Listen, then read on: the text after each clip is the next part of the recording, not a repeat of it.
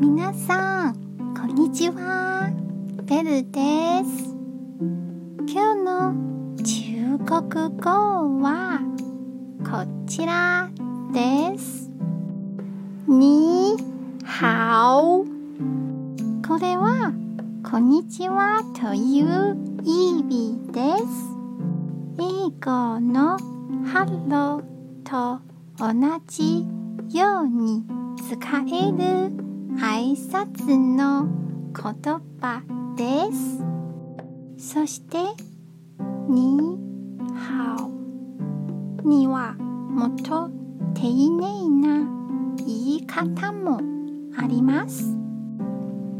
メインの人にいときや改まった場所では、に好ではなく、您好と言います。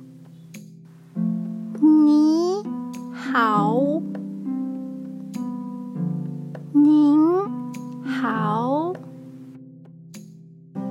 19に合わせて使い分けます。